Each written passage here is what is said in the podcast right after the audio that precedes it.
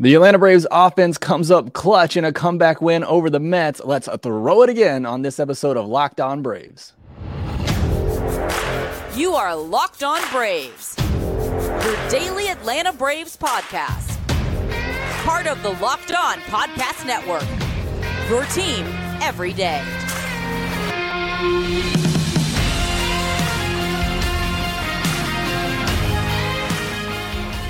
Hey, welcome back to Locked On Braves, part of Locked On Sports Atlanta, where we cover your favorite Atlanta sports teams each and every day.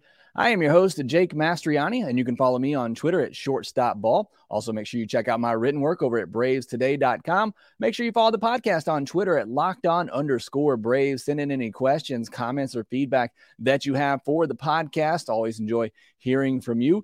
If you're new on YouTube, hit that subscribe button. If you're watching there, do me a favor, hit that thumbs up button to help support the show. You guys have given me a ton of support lately. Yesterday's episode absolutely went off. A lot of great comments and great discussion, much better discussion than what I had on Twitter. So I really appreciate you for that. And thanks so much for making Locked On Braves your first listen of each and every day. Big shout out to some of my everydayers from last episode Nathan Duffy, Craig Rogers, and Joey S. If you are an everydayer, let me know down in the comment section below on YouTube or let me know on Twitter. Today's episode is brought to you by Bird Dogs. Go to birddogs.com slash locked on MLB. And when you enter promo code locked on MLB, they'll throw in a free custom Bird Dogs Yeti style tumbler with every order. On today's episode, we are going to be talking about that comeback win over the New York Mets from Tuesday night. A really exciting uh, game to watch. Obviously, really fun win for the Braves anytime that you take down your division rivals. So, really looking forward to that discussion. Bryce Elder, and then that big sixth inning as well. And then we're going to jump into our stat of the day Wednesday. We're going to talk about two out runs, something the Braves really excelled at last year but haven't so far this season. But I'll tell you why that's going to change pretty soon. So we'll talk about that later in the episode and then set you up for game two of the Braves and Mets. But let's start talking about uh, Tuesday night's game. Big win for the Atlanta Braves. Want to start out on the mound with Bryce Elder because a lot of people may look at the line for Bryce Elder, see that he gave up four runs over six innings, and think it was just an okay start. But if you watch the game, I gotta think your takeaway is similar to mine. That this was one of the more dominant outings I think we've seen from Bryce Elder all season long. Yet a season high eight strikeouts for a lineup that's pretty difficult to strike out. A 30% whiff rate against a team that doesn't swing and miss a lot. I think it was again. I thought he looked really good. We'll talk about the two mistakes that he made, but I thought he was great in this one. Something that was interesting in this game he had six flyouts to just two groundouts for somebody who's a 57% ground ball pitcher. I don't know if that was a strategy deployed by the Mets that they knew that going in and were looking to try to get under some of his pitches and get some lift. I don't know if that was just an approach by them or something that Bryce Elder was doing differently, but I found that very curious that the balls the Mets did put in play more of them were flyouts than ground ball outs, which is very curious again for somebody like Bryce Elder, who is a ground ball pitcher. And again, he really just made two mistakes in this game, and he made it to two of their most dangerous hitters. I know Francisco Lindor and really Pete Alonso don't have the highest averages in the world, but I think in this day and age, we know average isn't everything, but they are leading their team in home runs, and you cannot hang sliders right over the middle of the plate to those two guys. And he did. And they made him pay with a couple of two run homers. But outside of those two pitches, and obviously you want to get some of those walks back. You don't like the walks, but the Mets are going to take their fair share of walks. You just can't follow it up with hanging sliders that lead to two run homers. So, other than that, I thought this was another really good outing from Bryce Elder. And I mentioned those two bad sliders that he threw to Lindor and to Pete Alonso. But again, this slider is becoming not just a dominant pitch for Bryce Elder, it's becoming one of the more dominant pitches in all of baseball right now. It has a negative 12 run value, according to Baseball Savant, and that's really good. Being in the negative for runs scored is very good. It's just a great pitch for him. And even on this night, he threw 35 sliders, they swung at 19 of them. They whiffed at 10 of them, and they took seven of them for strikes. That's almost a 50% called strike and whiff rate on a pitch that he threw 35 times. That is really, really good. So that is a dominant pitch for him. That slider, unfortunately, made a couple mistakes with it. And when you do that, even with a pitch as good as it is, and it doesn't slide like it's supposed to, then you can make mistakes and you can see the ball go out of the ballpark as it did. And that's part of the Mets strategy as well with all the pitches they make you throw. And he was racking up a lot of pitches early. It's really incredible that he was able to get through six innings. But they do that because they're waiting on you to make a mistake and then they're going to make you pay for it. And that's exactly what happened there in that inning. They forced Bryce Elder to throw a lot of pitches. He hung a couple of sliders, and again, they made him pay. But outside of that, I was highly encouraged by what I saw from Bryce Elder. Moving to the offensive side of things, come back to bullpen in a minute because I want to talk about AJ Minter. But let's move over to the offense because this to me was what we saw, a continuation of what we saw in Arizona, and hopefully what we see, you know, for a long stretch here, hopefully throughout the rest of the season. But this to me is more of that Braves offense we're used to seeing. Yes, they struggled early with runners in scoring position. They had chances early and they blew them.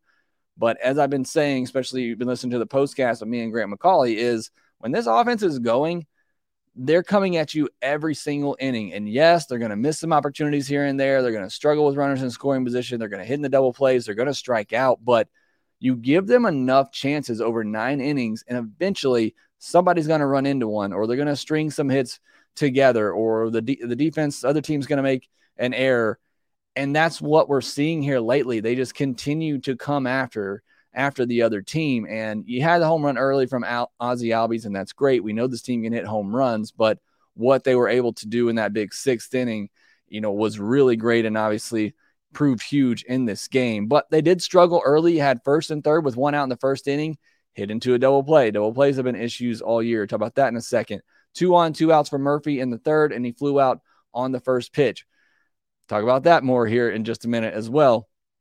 Then he had a leadoff walk in the fifth, and then Acuna grounded into a double play. They did end up going four for 10 with runners in scoring position. So, again, it got much better.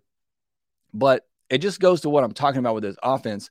Yes, they're going to frustrate you at times, but when they're going and when they're going like they have in these last three games, they're going to continue to get opportunities throughout the game. And you just got to know and believe that at some point they're going to come through with that clutch hit and put a crooked number on the board. They have struggled a lot with double plays this year. They hit into two double plays, as I mentioned, in those first five innings of the game. They could have hit into two more if Eduardo Escobar doesn't bobble a ball that was hit to him by Matt Olson with Acuna on first base. That should have been a pretty easy double play. And then if they don't send Ozzie from first, on a ball that Ozuna hits in the eighth inning. Not only does it cost the Braves a run, it would have been their fourth potential fourth double play of the game. So double plays are an issue, have been an issue all season long. They're second behind the Marlins with the most double plays hit into this year. So that is a problem. I don't really know what you can do about it. I love the fact they put Ozzie in motion there. I think if you have somebody with some speed on first base in that situation, you got to look to maybe run them a little bit more. Hit and runs just aren't going to work with this team because there's too much swing and miss in it. But certainly double plays have been a huge issue. Now, as I mentioned, though, this team, this offense right now, they keep coming at you. And this time they broke through in the sixth inning. It started with a walk from Matt Olson, who just continues to take his walks. I know everybody doesn't love looking at that average, but the guy gets on base, he hits home runs. So he leads this rally with a walk. Austin Riley, who had some really good swings on Tuesday night, had a double. Sean Murphy, who failed in his first two at bats to come through with runners on base. This time he doesn't. He jumps on the first pitch again, but this time lines it into the gap for a two RBI double to make it a four to three game. And then you saw some of the bad of the Braves offense. You had runner on second, nobody else. Rosario gets in swing mode, swinging at everything and ends up striking out at a fastball above his head, and he can't move the runner over to third base. Then Ozzie Albies pops up, and you're thinking, oh no, are the Braves not going to capitalize here and at least tie this game up? And then Ozuna comes through with a big RBI double that tied up the game. You had a wild pitch that sent Ozuna to third, and then Orlando Arcia stings the ball up the middle off of Escobar's glove. Escobar kind of helped the Braves out a little bit in this one. So did uh, McNeil in left field as well with a, a, play later in the game. But Arcia gets the big two out RBI there to give the Braves the lead. So that was a good for the offense. Did want to just mention Michael Harris because he's obviously somebody we're keeping a close eye on right now. One of the w- worst games I've seen from him over the last week or so. I've been talking about we've seen signs, but he looked completely lost until his very last swing of the game. Even in that at bat, at last at bat, he looked lost in that at bat until he did sting a ball right at, at the left fielder. Just you know, continue with some of that bad batted ball luck. He is starting to square some baseballs up the other way, but not able to find any grass out there. But just really up until that last swing, he looked completely lost at the plate. So hopefully that changes for him soon. And then the bullpen was just great. Big night for AJ Minter. Got the eighth inning, had a couple of tough lefties coming up and Snitker showed some confidence in him. I thought they would just go to Nick Anderson because that's been the eighth inning setup guy, but you did have some lefties coming up, and Snitker showing trust in him and Minter, who's been better lately, going to him there in that spot. I thought that was a huge development for this bullpen for because for this bullpen to be as good as they can be. You need AJ Minter to be that dominant seventh, eighth inning guy to come out and get some, out some tough lefties at the top of another team's lineup and he did. He threw a perfectly placed cutter to Tommy Pham to get a strikeout. He did get away with a couple of cutters. One he threw right down the middle to Lindor, who took it for some reason, and then he threw another one to McNeil down the middle, and he just fouled it off. So still got to be very careful with that cutter. Um, it cannot be in the strike zone. If you throw it how you threw it at Tommy Pham, down and into a righty out of the zone, that is perfect. And you can still get a lot of swings and misses there. But if it's in the zone, it's getting crushed right now. So still need to continue to see him work on that, but that fastball still plays up and it's really good. Iglesias with a stress-free ninth, and then Jesse Chavez. What can you say about the King at this point? He just gets it done in that seventh inning. A couple of other notes from this game: hour and forty minute rain delay for no rain. Really hate to see that. Hate it for the fans that were there because it was a pretty much sold out crowd on a Tuesday night. And then Pete Alonso yelling at Bryce Elder. You listened in the, the cold open I had on YouTube Throw it again, please. Throw it again. Why in the world you would be yelling at Bryce Elder, who seems like one of the most genuine, nice people in the world? Even in the post game, when he's asked about it, you know, his response was, you know, kind and as it can be. I, I don't know. Pete Alonso's a, an interesting character. I think we all kind of know that at this point. Look, he hits the baseball really hard. He hit a big two run homer in this game, and he very nearly hit two other home runs. So the guy can hit the ball really hard. He's a dangerous hitter he's just an interesting character. But now the Braves have a new tagline for the rest of the season throw it again. Uh, and it just made this comeback win feel even better after hearing him yell at one of the nicest people on the field and Bryce Elder. I just, I don't get or understand why he's yelling at Bryce Elder there, but that was certainly an interesting moment in this game. Next, I want to turn our attention to two out runs. It's something the Braves did great last year. They're really struggling yet this year, but I think that's starting to come around. We saw that a little bit on Tuesday night, and I think that will help the Braves offense get going. We'll discuss that here next. This episode is sponsored by BetterHelp. It's so easy to get caught up in what everyone else needs from you and never take a moment to think about what you need for yourself. Plus, you have life changes going on, uh, whether it's, you know, new kids, like for me, about to have our third kid. You got somebody dealing uh, with sickness. There's always something going on in your life that you're having to expand your time, your your emotional resources, everything to give therapy a try. They have therapy. BetterHelp has tools to help balance your life so you can keep supporting others without leaving yourself behind. It's entirely online, designed to be convenient, flexible, and suited to your schedule. Just fill out a brief questionnaire to get matched with a licensed therapist. Find more balance with BetterHelp. Visit betterhelp.com slash MLB today to get 10% off your first month.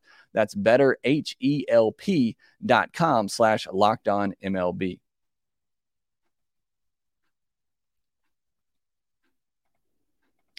The Braves play the Mets again on Wednesday night at 7:20 p.m. Eastern. We'll see if the Braves can throw it again. Catch every pitch of the Braves' hometown broadcast with SiriusXM on the SXM app. Search Braves. This is our Wednesday stat of the day segment, and today we're going to focus on two-out RBI. And right now, that number is 84 for the Atlanta Braves, which, which ranks 26th in all of baseball. They have 84 two out RBIs, something they've really struggled with this season. And something we talked about runners in scoring position a couple of weeks ago as well on this segment. I think it's really something that kind of evens out over the year, but it is something the Braves have struggled with. I do think that there is an approach to this for certain hitters that are just better with two out situations. But overall, kind of like with runners in scoring position, I think it just comes down to batted ball luck and typically evens out over a season. But right now, the Braves have not been great with two outs this season. They had 90 home runs. Last year, the Braves were first with 312 two out RBI. So, again, something that they were fantastic at last year. They had 90 home runs with two outs, which was most in baseball. These are, these are all 2022 numbers. They had 472 hits last year with two outs, which was most in baseball, 103 doubles, which was second most, and 809 OPS, which was first. The next closest last year was St. Louis at 764. That's how good the Braves were in two out situations last year. The Dodgers lead all of baseball this year with a 793 OPS with two outs. The Braves have a 635 OPS this year with two outs. That's 26th in baseball. Last year, they had a 261 average, which was third overall. This year, 211, which is 27th. And last year, they had a 34.2% hard hit rate, which was second in baseball. They're second in baseball again this year with a higher hard hit rate at 36.2 with two outs, which is why I still believe it's going to even out over time. I know nobody wants to hear about the bad luck that the Braves have had with balls in play, but again, and I've even had some people tell me they don't want to hear about exit velocities anymore. I'm sorry, that's the game we live in today. The harder you hit the ball, the more chances, more opportunities you're going to have to get hits. Just hasn't been the case so far this year for the Braves in a lot of situations. 509 strikeouts last year was third most in baseball. This year, they only have 107 strikeouts with two outs. That's 12th most in baseball. So, strikeouts isn't really the issue. We know the Braves are going to strike out a lot. That's just the nature of the way they play the game. But that really hasn't been the reason why they haven't come through in two out situations or even with runners in scoring position. You look at the stats with players with two outs, as you might imagine, Eddie Rosario leads the team with 12 two out RBI this season. He comes up clutch. What's interesting there is that he's 11th on the team in batting average with two outs this year. So when he does get it done with two outs, it's usually in a big spot. Uh, it's really close at the top, though. Ozzie and Murphy each have 11 RBIs with two outs. Olson and Acuna each have 10. Riley only has eight. And this is something to, to point out where you'll see with Riley as we go through some of these numbers. Uh, I mentioned Eddie Rosario, 10th on the team. Sorry, 10th, not 11th with a 169 average with two outs, but yet leads the team with 12 RBIs. That grand slam on Sunday certainly helped there. Vaughn Grissom hit 300 with two outs in his 14 games, 32 plate appearances this year. Ozzie is at 273 and Ronald at 263, but everyone else on the team is hitting 227 or lower with two outs this year. Looking at last year, a lot of people aren't going to like to hear this who are still upset the Braves didn't sign Dansby Swanson, but you know how clutch he was for the Braves. He led the team with two out RBI last year with 45. Riley was second with 39, Olson third with 36. Ozuna was actually fourth with 29. So as bad as the years Ozuna had last season, still came through with two outs, and he did it on Tuesday as well.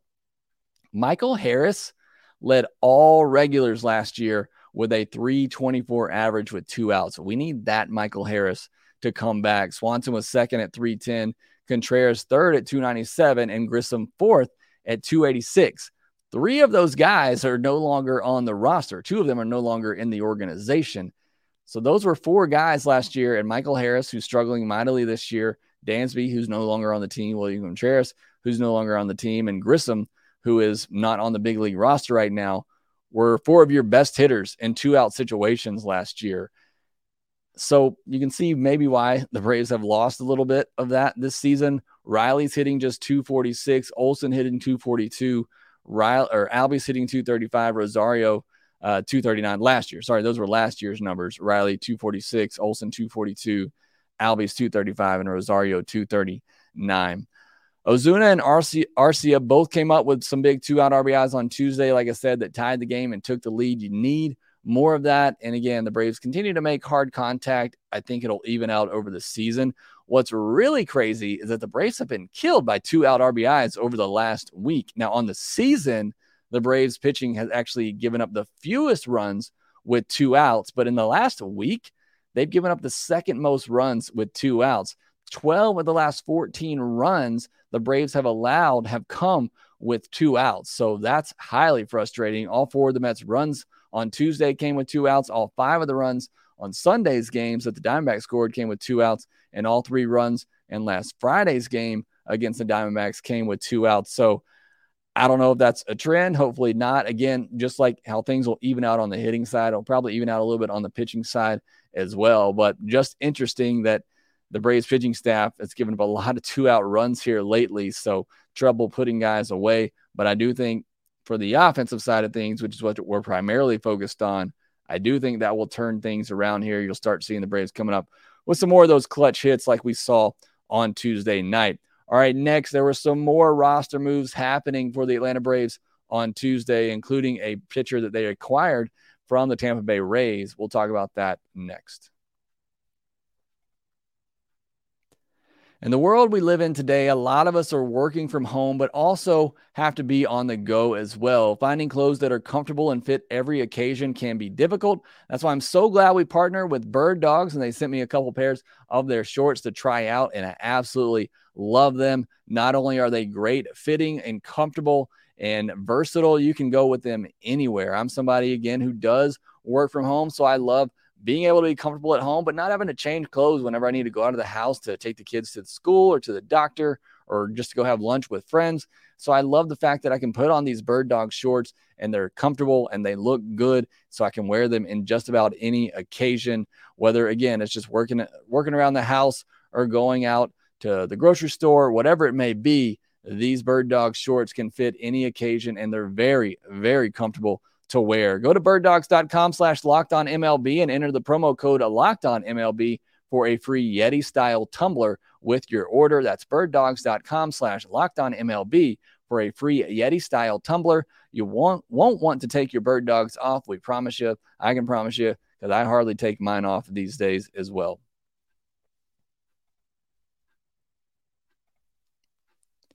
The Braves made a couple more of transactional moves on Tuesday. They caught up Roddery Munoz. That was the move for uh, Michael Soroka being sent down.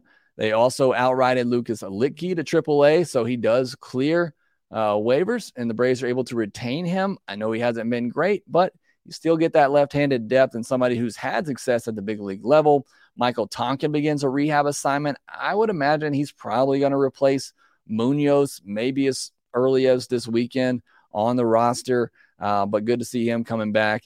And then the Braves acquired right handed pitcher Ben Heller from the Tampa Bay Rays in exchange for international pool money and optioned him to Gwinnett. He had been DFA'd by Tampa Bay last Friday, I believe. So the Braves able to acquire him and add some more bullpen depth to the organization. He hasn't pitched in the big league since 2020. And this year at AAA, 18 games, 27 and a third innings pitch, a 395 ERA, a 1.39 whip, and a 270 average against. Doesn't look great. 34 strikeouts in those 27 innings, only eight walks. So that does look great. He's hit nine batters. That doesn't look great. So I, don't, you know, maybe they see something in Ben Heller, a little bit of upside here. I, it's not a huge deal. I'm not going to overreact about this, but now that we're back in the international game, I really hate to give up any kind of international pool money for somebody that may not be a factor here. But either way, the Braves, you know that they possibly need some help in the bullpen. So they're trying to get some guys to acquire that they think maybe have the potential to help out there. Nick Solak was DFA'd to make room. You know, I kind of liked Nick Solak, but they got Luke Williams earlier in the week as well, who's kind of the same type of player, can play everywhere. Uh, so I guess that was kind of redundant. So they got rid of Nick Solak added Ben Heller from the Tampa Bay Rays in that deal. They also, like I said, added Luke Williams earlier, called up Roddery Munoz, outrighted Lu- Lucas Luetge, and Tonkin began a rehab assignment. So a lot of transactional news going on for the Braves this week. On Wednesday night, it'll be game two between the Mets and the Braves, and it'll be a great pitching matchup for some uh, older guys, 38, 39 year olds, taking the bump for their respective teams, Max Scherzer and Charlie Morton. Scherzer, maybe somewhat of a shaky start to the season, but he's been locked in over his last four starts 25 and a third inning, 16 hits, four walks, just three earned runs, and 28 strikeouts. So he's looking more like that vintage Max Scherzer. Ray scored four runs against him in each of the last two times they faced him last season. So hopefully that continues. You know, they're very familiar with him. That's also very familiar with Charlie Morton as well. I thought the last outing from Morton was one of his best of the season. Gave up a couple of soft singles in that first inning and then made a mistake to Lourdes Gurriel, who was on an absolute heater at the time, may still be, but uh, led to a couple runs there. But after that, he really locked it in, only allowed one run the rest of the way and managed to get through seven innings. So for him, the key is, as always, avoid the walks and the long balls, as you saw with Bryce Elder on Tuesday night. You cannot walk somebody and then leave a hanging curveball or, in Elder's instance, a slider over the plate to get crushed by either Lindor or Pete Alonso or Francisco Alvarez has big power for them as well. Can't make a mistake against those guys and let it lead to a multi run inning. So, those are the keys for Charlie Morton on Wednesday night. Hopefully, the Braves can go ahead and get this series wrapped up with a series win and then go for the sweep with Strider against Verlander on Thursday. That should be a lot of fun. Again, the Braves and Mets play on a Wednesday night at 7:20 p.m. Eastern at Max Scherzer against Charlie Morton. Catch every pitch of the Braves hometown broadcast with SiriusXM on the SXM app. Search Braves. That will do it for this episode of Locked On Braves. Thank you so much for making us your first listen of each and every day. Thank you so much to all my everydayers out there. If you are an everydayer, let me know down in the comments section below or let me know on Twitter as well. And you can do so at locked on underscore Braves on Twitter, or you can follow me at shortstop ball. Make sure that you rate, review, and subscribe to the Locked On Braves podcast wherever you get your podcast. And we will talk to you next time. Hey, this is Stacey Gotsoulias, DC Lundberg, Ryan Finkelstein, Taylor Blake Ward, host of Locked On Yankees, Locked On Mariners, Locked On Mets, Locked On Angels, and you're listening to Locked On Braves. Locked On Braves, Locked On Braves, part of the Locked On Podcast Network.